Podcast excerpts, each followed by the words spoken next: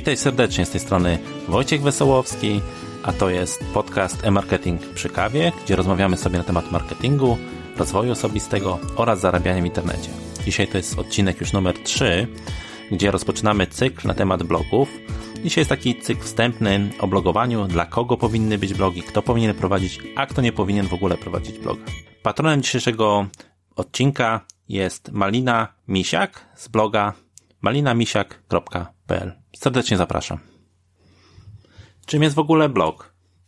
Dawniej na pewno był kojarzony, utożsamiany bardziej z czymś osobistym, z tak zwanym pamiętnikiem internetowym, lecz dzisiaj chyba ta formuła już się wyczerpała, bo wiele firm i korporacji wykorzystuje bloga do tego, by bardziej przyjaźnie komunikować ze swoimi klientami czy partnerami biznesowymi. Ja osobiście wykorzystuję bloga do budowania własnej marki osobistej, czyli prowadzę bloga pod własnym brandem, czyli wojciechwesołowski.pl. Dzięki mojemu blogowi osobistemu mogę w łatwiejszy sposób dać się poznać ludziom, dać się poznać jako ekspert, jeśli chodzi o marketing internetowy, czy tworzenie wizerunku w sieci. Stosuję też tam metodę tak zwaną LUS, czyli lubić, ufać, znać. Dzięki temu, że ludzie przeczytają pewne artykuły, poznają je troszeczkę bliżej, bardziej mi zaufają i są skłonni zacząć współpracować ze mną. Jest to jeden z kluczowych elementów blog w moim biznesplanie, a o biznesplanie dla bloga porozmawiamy na kolejnych lekcjach. Dzisiaj chciałbym porozmawiać, dla kogo w ogóle jest blog, kto powinien się zająć blogowaniem, a kto powinien sobie całkowicie go odpuścić. Ok, a więc zaczynajmy od tego, kto w ogóle nie powinien prowadzić swojego bloga. Przede wszystkim osoby, które nie będą miały czasu na jego prowadzenie. Pamiętajcie, że blog jest jak własna firma i tak jak wspominałem o biznesplanie porozmawiam trochę dłużej. Warto mieć na początku takie zarysy, koncept, o czym się chciało pisać, co by się chciało tworzyć. No i bardzo ważne jest tak zwane regularne pisanie. Także jeśli nie będzie w stanie na początku od startu pisać co najmniej dwóch, trzech artykułów tygodniowo, nie będzie w stanie poświęcić tego czasu, by je tworzyć i żeby były to treści merytoryczne, po prostu odpuść sobie. Oczywiście, jeśli masz taką inwenę twórczą i byś powiedział, ok, ale dobrze, no, chciałbym, y, nie wiem, raz na miesiąc coś opublikować, bo coś mnie fajnego zaciekawiło w sieci, um, przeczytałem ważną wiadomość, chciałbym na ten temat się odnieść, no to proponuję Ci prowadzenie takiego bloga bardziej lifestyle'owego i na przykład założyć sobie darmowego bloga na jednych z portali do blogowania. I taki chyba najfajniejszy kluczowe portale w Polsce to jest blog.onet.pl czy blog.pl czy blogs.pl. Proponuję Ci, sobie założył właśnie na tej platformie takiego bloga i oczywiście wtedy możesz sobie robić wpisy nawet raz w miesiącu, raz na pół roku, czy nawet raz na rok. Jeśli chcesz jednak prowadzić profesjonalnego bloga, i skupić się na tym, by często i regularnie dawać treści, no niestety musisz na to poświęcić odpowiednią ilość czasu.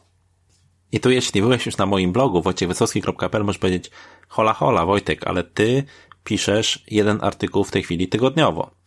No tak, oczywiście, mm, ale na początku jest to bardzo ważne, gdyż wujek Google bardzo lubi systematyczne i częste treści i to na pewno pomoże Ci wywindować Twojego bloga. Więc na początku musi tych artykułów być o wiele więcej, częstotliwość tych artykułów musi być duża. I taką częstotliwość artykułów powinieneś utrzymać około dwóch do trzech miesięcy. Później możesz właśnie publikować już coś raz w tygodniu, raz na dwa tygodnie.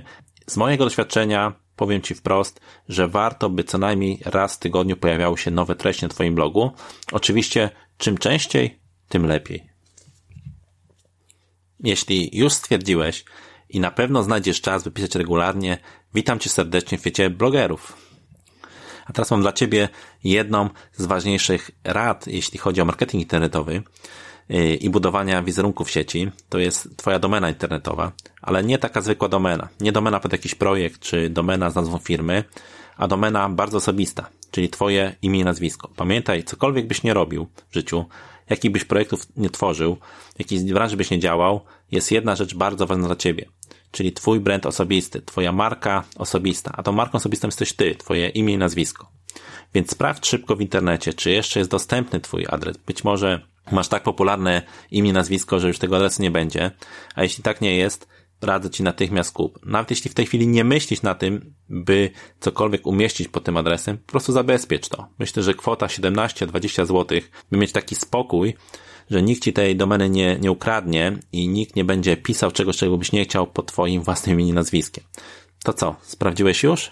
A jeśli jest wolna, mam nadzieję, że już ją kupiłeś.